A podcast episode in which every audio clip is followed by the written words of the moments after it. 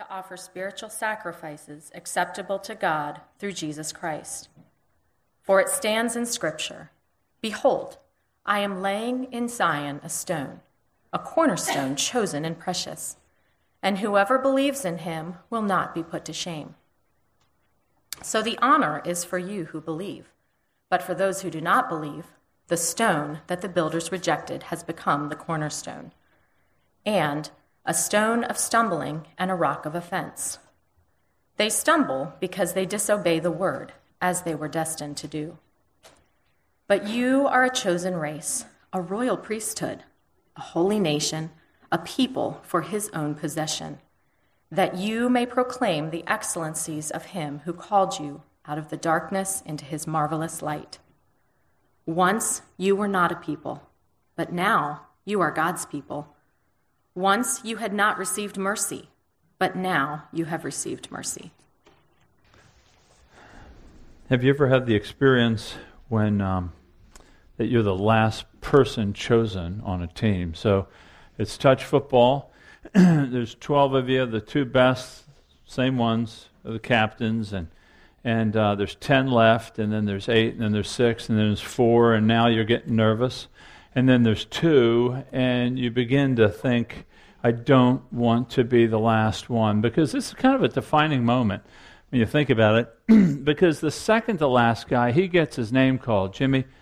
And then the last guy, you don't even call his name. Just come on. You know, he didn't even have a name. I've never had this experience personally, but people have told me that it's very, very challenging. you, you, quickly learn in life that um, that good things come and people advance based upon how well you do, how good you look, um, how well you talk. You know the. Uh, uh, you quickly learn, even as a young person, that things come to those that seem to achieve more. You know, the fancy word for this is meritocracy, which is that it's a system of, of life where advancement comes to those who achieve the most. And uh, many of us, uh, uh, you know, we, we still are striving to be included, to, to be picked first, uh, to have a sense of community. You know, many of us are still working to receive the approval of other people. We, we want to be whatever it takes to get on the team or to be picked first. And, and uh, it can be crushing when you're always trying uh, to be whoever you think you need to be to get where you think you need to be and, and get. And, and Peter is trying to give us a, an identity that is based on grace and not on merit, not on achievement. Peter's trying to forge for us an identity to let us know who we are in God because of Christ.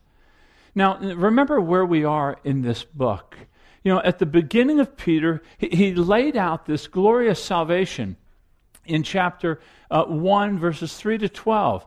And he told us about this living hope that God has caused us to be born into. And, and this imperishable inheritance. And, and here's a promise from God that he will keep us for it. So God's going to protect us for it. This salvation is all according to his mercy. And this salvation has been given to us. And then the implications from that is that we would live differently before God. So Peter talks about our salvation and then immediately says, So this is the way you ought to live before God. He said, You ought to live in hope, right? Hope for the grace that's to be revealed. We're a hope filled people because of the promise we have. But he also says, Live in holiness because God is holy. And he says, Conduct yourselves in fear. We ought to. He is our Father, and yet he's an impartial judge as well. So with this salvation, we, in fact, are living this way before God. But then last week, we, we heard about how we're to live with each other, to love earnestly one another. And we're told how to long together to grow up in salvation. So, so, Peter, right out of the gate, this is your salvation. Here's how you live before God, and here's how you live with each other. Now, this passage that Becky read, that's the last passage in the first section because the rest of the book from chapter 211 all the way through the middle of 4, he's going to teach us how to live before the world. So, so uh, this social ethic, probably this book in the New Testament, probably teaches us more about the social responsibilities that we have than any other book in the New Testament. But the p- passage that we're studying right now, he wants to bear down on us so that we know before we go to the world, here's who you are. Don't lose sight of who you are. In other words, he knows that we are pilgr- pilgrims and sojourners and aliens. And don't let the pressures and the mores and the cultural ideas reconform you to develop an identity that you think works out there. I'm giving you an identity, is what he's saying. We need to have a firm grasp of our identity so that when the pressures come, it doesn't dilute, it doesn't confuse us as to who we are in God. And the way Peter does it in this passage is he gives us four privileges. I, I just want to walk through. This is really meant to be just an encouraging word for you. This is who you are because of the grace that is ours in Christ. It's just four privileges that are yours in Christ. Uh, the first one you see right in verse 4. And it's, it can be a little bit convoluted when you read it in one fell swoop. So we'll just go through it piece by piece. Look in verse 4. The first privilege is that you have access to God, that we, the church in exile, have access to God. He says, look, right in verse 4 as you come to him, a living stone, rejected by men, but in the sight of God, precious and chosen. So Peter's saying right off the bat, you have access to God, immediate access to God. You can come to Him. Now, I don't think he's speaking about the conversion that we experience, that we come to Him by faith, that initial experience where, where our faith is placed in Christ to save us from our sins, and He delivers us and washes us clean and adopts us. Don't think he's speaking about that. We cover that in chapter 1 uh, last week, if you remember, that we're born again with an imperishable seed. Now, I think he's talking about this ongoing relationship whereby we can access God in Christ. We can come to Him. We can come to the one that's the living stone. Now, that, that ought to catch your attention a little bit. A living stone. Stones don't, they don't live. It's a cold, inanimate object. And yet it's a living stone. It's an oxymoron. It's like, you know, deafening silence or hell's angels. It, it, it's, it's supposed to catch you. It's supposed to, he's a living stone, referencing this idea that he was dead, but now he's alive. He's able to minister. He is an active minister to us, bringing us to the Father. But, but there's a little bit more going on with this stone imagery.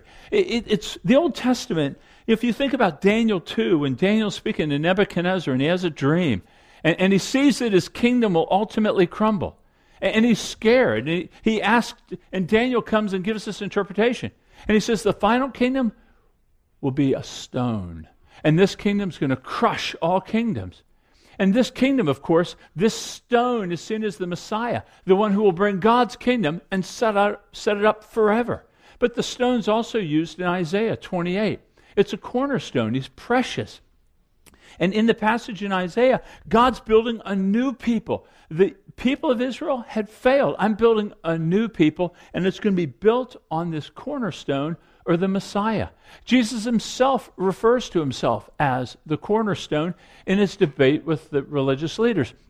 So when he says, as you come to him a living stone, Peter's inviting us, we, the church in exile, can approach God with confidence because of this living stone. Now, let me remind you, in this day, th- these Christians, they're Gentiles. They're scattered in what is now modern day Turkey, the northern part of it. They had no, they were taken out of their pagan background. So they had no priests, they had no temple, they had no sacrificial system. They were being persecuted by the government. They had no access to help. And so Peter says, as you come to him, you have access to God. Everything that is God is yours as his Father. So, so, so we, the church in exile, have the privilege of, of appearing before God at any time, asking him for anything. You know, Paul says it this way that we there is one mediator, mediator between God and man, and that is the man Christ Jesus. Now, this is probably a trite example, but, but I think it, it may help, you know, illuminate this idea to you. So, you know, we know that you can't just access a state governor. We, we know that you can't, or a state senator. Uh, you, we know that you can't just access a senator at the federal level. You can't just access anybody in government that you may turn to for help. I, I mean, you can't. I have trouble accessing a living operator when I call Verizon, or I, have been fa- finding myself saying, I just want to talk to a person, a, a live person. That's all I want you cannot access things as you desire.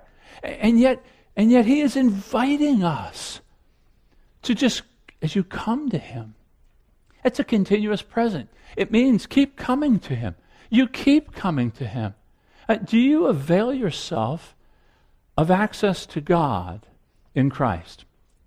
I mean, do you come with confidence? I mean, do you think that he does want to hear me when I come? Jesus is precious and chosen. So God has an ear. He, he, he's chosen the Son. The Son is precious to him. When we come to him in the name of his Son, he listens to us. Do you consider that? How often do you avail yourself? So when you're confronted with an issue, how quickly do you run to the Father in the name of Jesus Christ? How quickly and how confidently do you feel he will hear me? I think about the writer in Hebrews chapter 4. He says, We do not have a high priest who is unable to sympathize with us in our weakness, but one who in every respect has been tempted as we are, yet without sin. Let us then with confidence draw near to the throne of grace, that we might receive mercy and find grace to help in our time of need. There's an invitation here. Invitation to come to come to Him. How often? Jesus is precious to the Father. And so when you come in His name, He hears you, He responds to you. you know, this is an objection to Christianity sometimes, leveled even within the church, that does prayer really matter? Does it really? It, feels like you're just throwing them up to the sky, or they're just hitting the ceiling and bouncing back to you. Nobody really listens to you. Why do you even pray? You know, these thoughts come into, into your mind, does it really matter that you pray? Well, let me just remind you what Jesus says about this. He says in John 14, He says, Truly I say to you, whoever believes in me will do the works I do, and greater works than these will he do, because I'm going to the Father. Whatever you ask in my name, this I will do, that the Father may be glorified in the Son. If you ask me anything in my name, I'll do it. So Jesus is saying, going to the Father, want the Father glorified, ask for these things in my name. He says the same thing to John in John 16. He says, Truly I say to you, whatever you ask of my Father in my name, he will give it to you. Until now you've asked nothing in my name. Ask and you'll receive, that your joy may be full. Now, of course, there is some maturity that needs to be considered when we just start throwing up petitions before God. Uh, but, but there's a confidence that he's trying to engender with his people. So, to the church in exile, we are aliens, we're pilgrims, our citizenship is in heaven, a privilege of having the identity of being part of the people of God is you have access. It's like when you get that special ticket that you can bypass all the security because you're like TSA select or something. You just get, enjoy it, access it, just revel in what He has done for you. So that's the first privilege. Uh, the second privilege is seen in verse 5, where the church in exile is actually called to be a community of worshipers, uh, really a community of priests, men and women serving unto God. Look what it says in 5. He says, And you yourselves, like living stones, are being built up as a spiritual house, to be a holy priesthood, to offer spiritual sacrifices acceptable to God through Jesus Christ. This is really an amazing this is an amazing idea. Peter is encouraging us regarding the privilege that we have of being made living stones. That's right. So we too were dead, inanimate stones, and yet through faith, yoked to Christ, we are now made alive, being built up upon Christ. This idea of through faith, we're being fitted together with Christ into a spiritual house. Ignatius was an early um, part of the church fathers, we call them, the, the second generation, and a little bit beyond after the apostles. And he likened this idea of being fitted together that God is like the Spirit of God is a rope lifting up stones and putting them around the foundation of the temple that he's building. Because you notice it's a passive here. We are being built up. This isn't something you do. This is something that God does through the power of His Spirit. He builds us stone upon stone that we would become the house of God. And That word for house is temple. We're becoming a temple. this idea of, if you remember in the Old Testament, the idea of a temple is that's where God met with his people. That's where sacrifices were offered. That's where prayers were, were issued up to the Father. And he's saying, now you're the temple. You, he's speaking to Gentile Christians, saying, You are now the temple of God. If you were to think about the, the Old Testament temple, uh, they loved the temple. Why? It was the presence of God. If you remember, even the parable of the Good Samaritan that Jesus taught, remember the man was wounded and the Levite went by and the priest went by? Well, in some respects, it's easy to understand why the priest would have gone by. The priest would only get to serve in the temple one time a year. This is his one opportunity. He doesn't want to touch a sick, possibly a dead man, and defile himself. He doesn't want to miss the opportunity to worship and offer sacrifices before God. Listen to what David writes in Psalm 84. He says, How lovely is your dwelling place, O Lord of hosts! My soul longs, yes, faints for the courts of the Lord. My heart, my flesh, sing for joy to the living God. For a day in your courts is better than a thousand elsewhere. Just in the courts. He says, I would rather be a doorkeeper in the house of my God than dwell in the tents of wickedness. You get this impression just to be near God, to be near the temple, to be near God was unfathomable joy. And yet he's saying, You're living stones. You're the temple of God now. And this is incredible that, that we're actually this temple of God. That no longer will a temple be needed because we're the temple. Now, let me just draw out some of the applications here. This means that the church is central to God's plan. Uh, that all of God's saving activity now is coming through the church. The church is God's plan to affect the world. Now, when I was younger in the faith, I used to listen to a lot of these um, radio teachers on end times.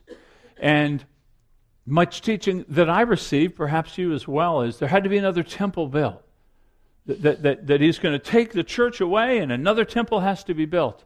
And then that temple will be built, and then Jesus will come and save Israel. Doesn't seem to be that way from this text. We're now living stones. Once, you know, the temple in the Old Testament was always a picture looking forward to that day God would dwell with man. But now what we find here is that we're the living stones built upon Christ the cornerstone. The church is the new Israel. The church is where the manifold wisdom of God is going to be. We don't need to look for another temple because once the real has come, the shadows are not looked at anymore. Once the substance has come, that which symbolized it is secondary. So we don't want to look for another temple to be built in Israel. We are the temple of God through which his plan is going to come. This may rattle a pan or two and come forward if you want after the service if this is different that you've understood. But this is really important because the church is not a parenthesis to God's plan. Hey, he's going to use the church for a while and then he'll go back to using the temple sacrifices. Not so. This is the central plan of God. Not only do we see that in this passage, but we also see that we are being built up into a community. Uh, that, that God is, is putting us stone upon stone. So, in other words, we're not to be scattered about in life like stones around a construction site. He is building us brick upon brick to be a sanctuary for God, that we now are the display of God's wisdom to the world. Now, this needs to be said because we live in a very individualistic culture. And, and there is an increasing percentage of people who will self identify as Christians but they don't go to church, or they don't affiliate with a church, or they attend a church for years and they never join it. In fact, a recent survey showed that 23 million Americans, probably 7% of this nation, would identify themselves as committed to Christ, but they don't want any association with the church. And, and, and this seems to be an anomaly to Scripture. Scripture doesn't seem to see these, these desperate Christians, but they're gathered together, brick upon brick. In fact, David Wells, a professor of mine, some of you have read some of his books, um, said that I often ask a person, what they think of the church to determine what they think of Christianity. Because how you view the church is very telling to what you see of Christ. Uh, Peterson, a, a modern author, Eugene Peterson, he says, It is not possible to have Christ apart from the church. We try. We would very much like to have Christ apart from the contradictions and the distractions of the other persons who believe in him or say they do. It, would be nice, but it wouldn't be biblical. So, so let me encourage you uh, to, to value, to, to consider this. Do you, do you enjoy being part of a fellowship? Do you enjoy the unity and the belongingness that you have here? I mean, do you consider it a good thing? Do you avail yourself of it? I came across an article regarding the gang problem in Chicago. You know, the amount of murders and shootings. I think there's um, 323 shootings already this year. They're keeping pace maybe a little bit ahead of 16. 72 people have already died. And so, how do you deal with this gang problem?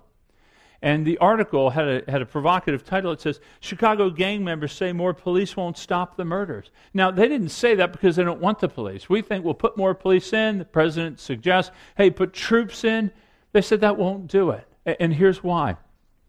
This was from a man uh, who was part of um, the black disciples. He says this He said that his first gun was a gift given to him as a preteen. He said, I looked at it like that was love. I looked at it like this person loved me for the simple fact that they wanted to see me protected. They gave me something that was going to protect me. Another man goes on and says, uh, half these guys don't have moms. Either they're crackheads or they're dope fiends, boosters, or something. He wouldn't identify himself only as a member of the black disciple.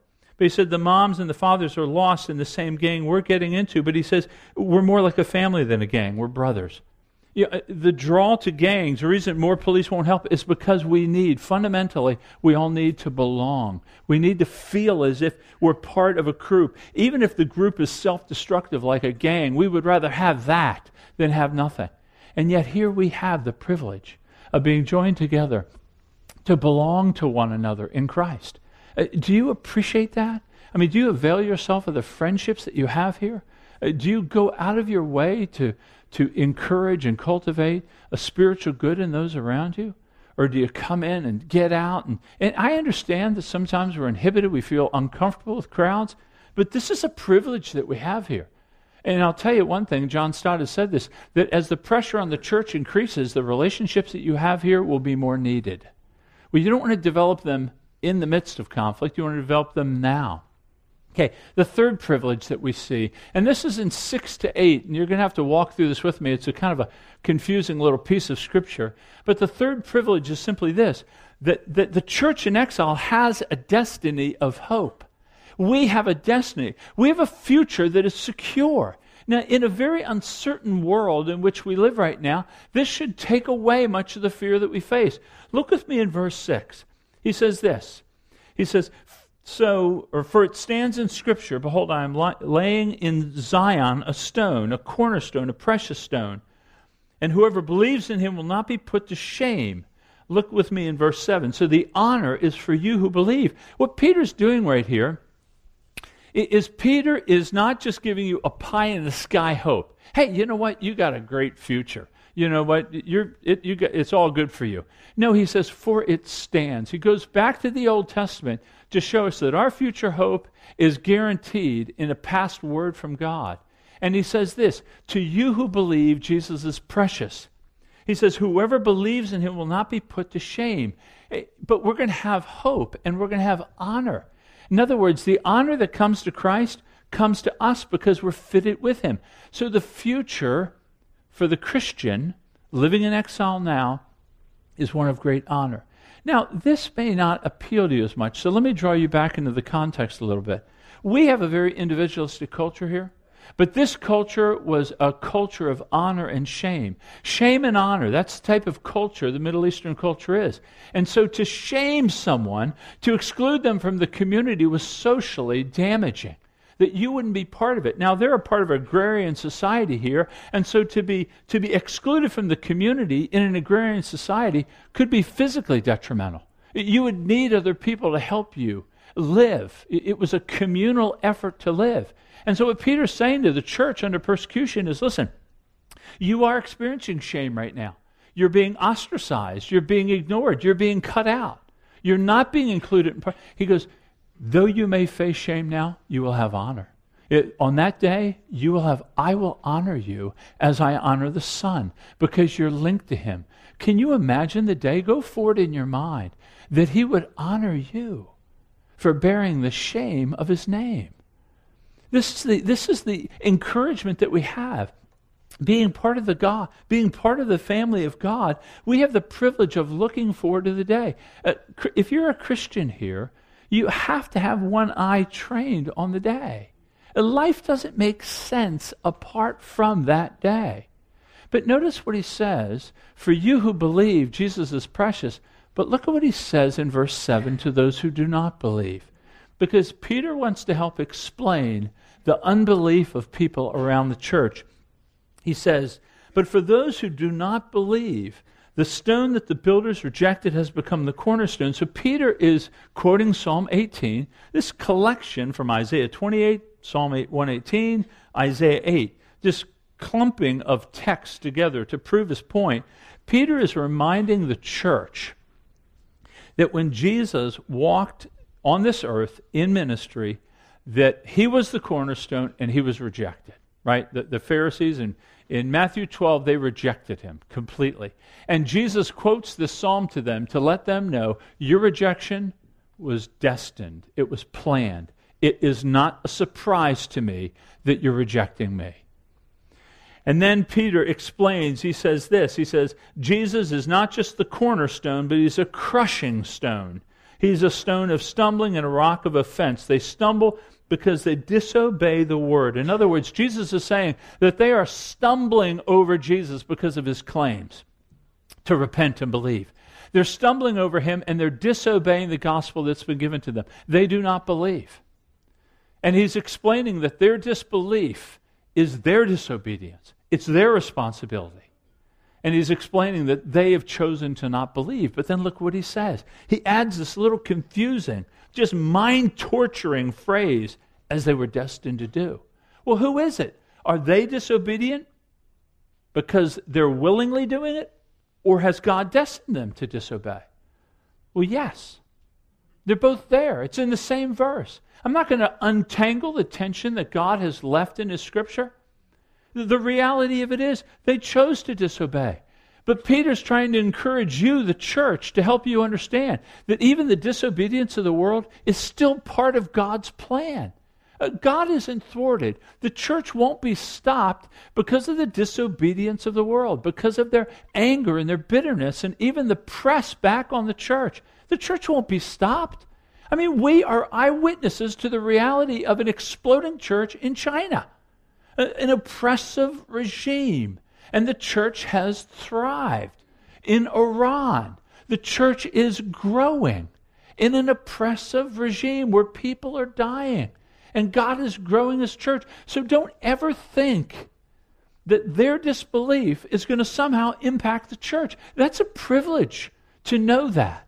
You don't have to fear, even as ostracizing or marginalization or some sort of fragment, you know, this culture fragments, the church will survive because we're built on a living stone, not a dead stone, not an idea where the founder has perished long ago. He's living, active at the right hand of God over rule, authority, power for the church.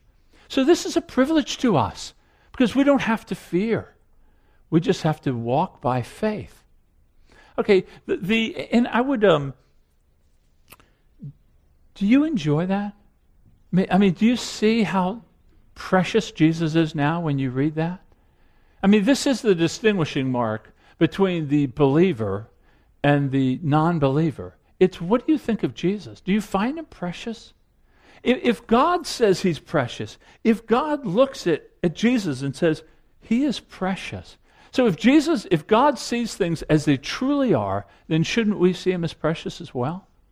I mean, do you see him as precious? I, I mean, his, his leaving this triune joy of the Father, Son, and Spirit taking on flesh walking with us, experiencing our troubles and trials, bearing our shame and our punishment by taking upon himself our sin, suffering the wrath of God in our stead, bearing it for us, being raised from the dead so that we might have a hope in this life. Do you find him precious? I, I would ask, God, I want to see Jesus like you see him. I, I, I want to. I want to find him to be. There are so many precious things. My family, this church, there are many good, precious things you have in life. He is the most precious. I, I mean, to have this hope of a destiny of honor. What in this life gathers your attention? Is it, is it, your, secure, is it your financial security? Is it the friendships you have? Is it the job you have? The success you've earned at work? What, what really causes you to feel to feel loved, to feel good, to feel satisfied, to feel happy, to feel content. And yet, here we have the preciousness of Jesus. He's precious to us. I would say, you know, another objection that's often thrown at the church is the church. In other words, people don't want to believe in the Christian faith because of the church, and sadly, we have given them much evidence, the non Christian, to disbelieve because of our behavior with one another. Um, but if you are here and you're investigating the Christian faith, if you're just thinking about it, you, you haven't determined whether you really believe it or not, I would ask you to first begin with Christ, to look at him, to consider his teachings, to think through who he is, what he said, how he behaved, before you look at the church. I, I think any of us would agree that as parents with young kids, who are growing up and maybe going through some awkward stages, I don't want my parenting judged uh, by the developmental process of my child. I mean, we know that kids take a while to grow up, and I don't know that I want my parenting judged. I, don't know that it's fair for any of us to really judge Jesus and his preciousness and his beauty based upon sometimes the failing of the church. What we see here, though, and this is important if you are looking at the faith, is that Jesus determines the destiny of both uh, that, that for those who believe, he is precious and there is honor. For those who do not believe, uh, he is a crushing stone. And you want to be on the right side. In fact, C.S. Lewis in The Problem of Pain says it, says it this way. He says, For you will certainly carry out God's purpose. God is sovereign. The Bible teaches that clearly. He says, For you will certainly carry out God's purpose, however you act but it makes a difference to you whether you serve like Judas or like John. You know, they both were in the decreed plan of God, and yet there's a difference between the two. I, I would encourage you to consider Jesus Christ. Okay, the, the, fourth privilege that I would bring before you is the purpose of the church. That is, that we get to declare the excellencies of Him who saved us. Now, look with me at 9. You see these string of titles given to the church. These are all exclusively to Israel, right? They're from uh, Exodus 19, Isaiah 43. That we are now, he says, but you. He returns to us, so he, he leaves those who are rejecting the Messiah, and he returns to the church. He says, but you are a chosen race, a holy priesthood, uh, sorry, a royal priesthood, a holy nation, and a people belonging to God. Now, I'll speak about these more next week. But what I want to point out to you that these are all terms relating to Israel, giving them an identity with God, and he's now giving them to the Gentile church. That, that we are a chosen race. Let me just touch on that for a minute. We did not choose him, he chose us. But, but he's making a new race. We're a chosen race. In other words, no longer do we identify ourselves by, by nationalities. Uh, we don't identify ourselves as Americans or, or Brits or, or whatever, and we don't identify ourselves as the only two countries I could come up with on top of my head. There's only 243 of them. You think I could muscle up three, maybe four. We don't identify ourselves by color anymore black or white or yellow or red. The church doesn't identify ourselves by political philosophy uh, or by, by financial views or by educational philosophies. We never want to identify ourselves by those. We want to identify ourselves by Christ. We're now a chosen race. He has forged out of many one, one in Christ. This is extremely liberating. It's not that differences don't matter, they do. Differences are a glorious thing, actually, but they're all subordinate to who we are in Christ. So that's what we are, a chosen race. We're a new people. As Paul says in Ephesians 2:14, he made the two one new man. And he's made peace for that one new man with God. So we're a, a chosen race, we're a royal priesthood. I mean, think about it. You now have access to God. You are now a worshiper. You don't need anymore to rest on the, the experts doing worship for you. While I may be preaching, you're still the priesthood of, you're still the priests. Men and women, by the way. All worshiping God rightly. As Peter says later in chapter 3, the women are co heirs with men of this glorious salvation. We now, you now bring as much to the table in worship as I do. We all do because we're all now one in Christ. We're all living stones. That's liberating. We don't have a hierarchy. We have leadership in the church for the benefit of the church to protect the church. But it's not a hierarchy of value, it's a hierarchy of role. That's all it is different roles. So, so you're a royal priesthood. Do you see yourself that way? I don't think many of us do. I, I think you'd rather rest on the professionals to do the worship. But, but it's for you to do. We'll talk about that more next week. But you're also a holy nation. Again, you get that holiness theme because He is holy. That we're a people belonging to God. He possesses us. That you once were not a people, but now you are His people. You once had not received mercy, but now you do have mercy. That's who you are. Don't let the world conform your identity to its liking. This is what determines your identity. And the reason he returns to our identity, says, This is who you are. Therefore, go and declare the excellencies of the one who drew you out of darkness into his marvelous light. So, the privilege of the church is we get to now do that. But most of us don't feel like evangelism is a privilege. We see it as kind of a burden or a have to or an obligation. We don't see it as a privilege. And I think the reason we don't see it as a privilege is because we don't understand the preciousness of Jesus. See, when we think of evangelism, we think of a text like verse 9, proclaim the excellencies of him who called you out of darkness. What we think is technique. I, I got to get that strategy where I can present the gospel and they'll be converted. Or we think about a technique or strategy, or we think about apologetics. I have to have all the answers, so when they ask me questions back, I'll have something for them. And those things are legitimate, no doubt, but, but that's not primary. Primary is the preciousness of Jesus. If you really find him precious, if you really find him as a savior, if you really find him as ready at hand that you can come to him, he takes you to the Father. The resources, the resources that you need are yours. If you really see him as precious, you'll speak about him. You may not have the best technique. You may not have all the answers for the apologetical questions. That's okay. You will speak about him. I would rather not give you techniques and I would rather drive you to say, hey, just spend time thinking about Jesus Christ and, his life and his death and his resurrection, his ascension to the right hand. Think about that for a while. Let that just bake in your soul. Think about Charles Spurgeon. On a historical note, he was the British preacher back in the mid 19th century. The first um, time he was going with a friend to a church, they were in training. He had been converted at 16. It was in the summer and he's walking to this town, Teversham, and uh, and he's walking with his friends. And while they're walking, they've both been invited to go.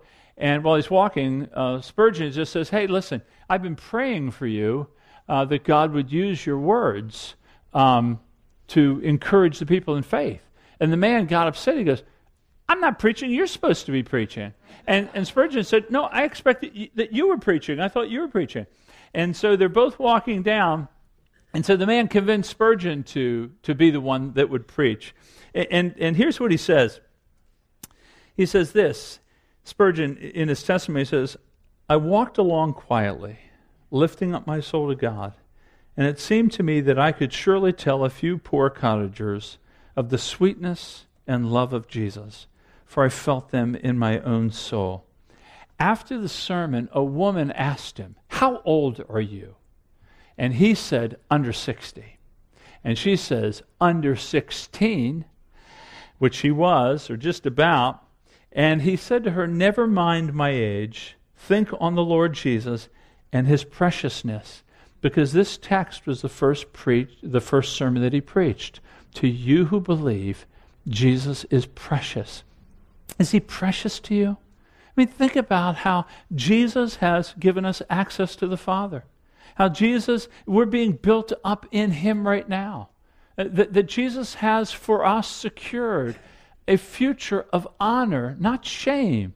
Again, we don't understand because we're not a shame based culture, but the shame that, that these folks faced was confronted with the honor that was to be theirs and is to be ours. And, and the privilege that we have of finding Jesus precious, and out of the sweetness of Jesus, our souls would speak to him of others. So let's just take a minute now and, and consider these things. You are now the people of God. You're a, you're a chosen race. You're a royal priesthood. You're a holy nation. You're a people belonging to God.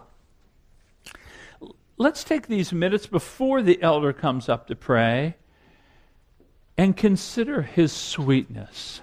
And perhaps you want to confess that you haven't found him sweet. There's a lot of sweet things offered in this world, but perhaps they've been drawing your attention. Let this be a time of conviction of sin, uh, asking him to open your eyes to his sweetness. And then this elder will close us in prayer in just a moment.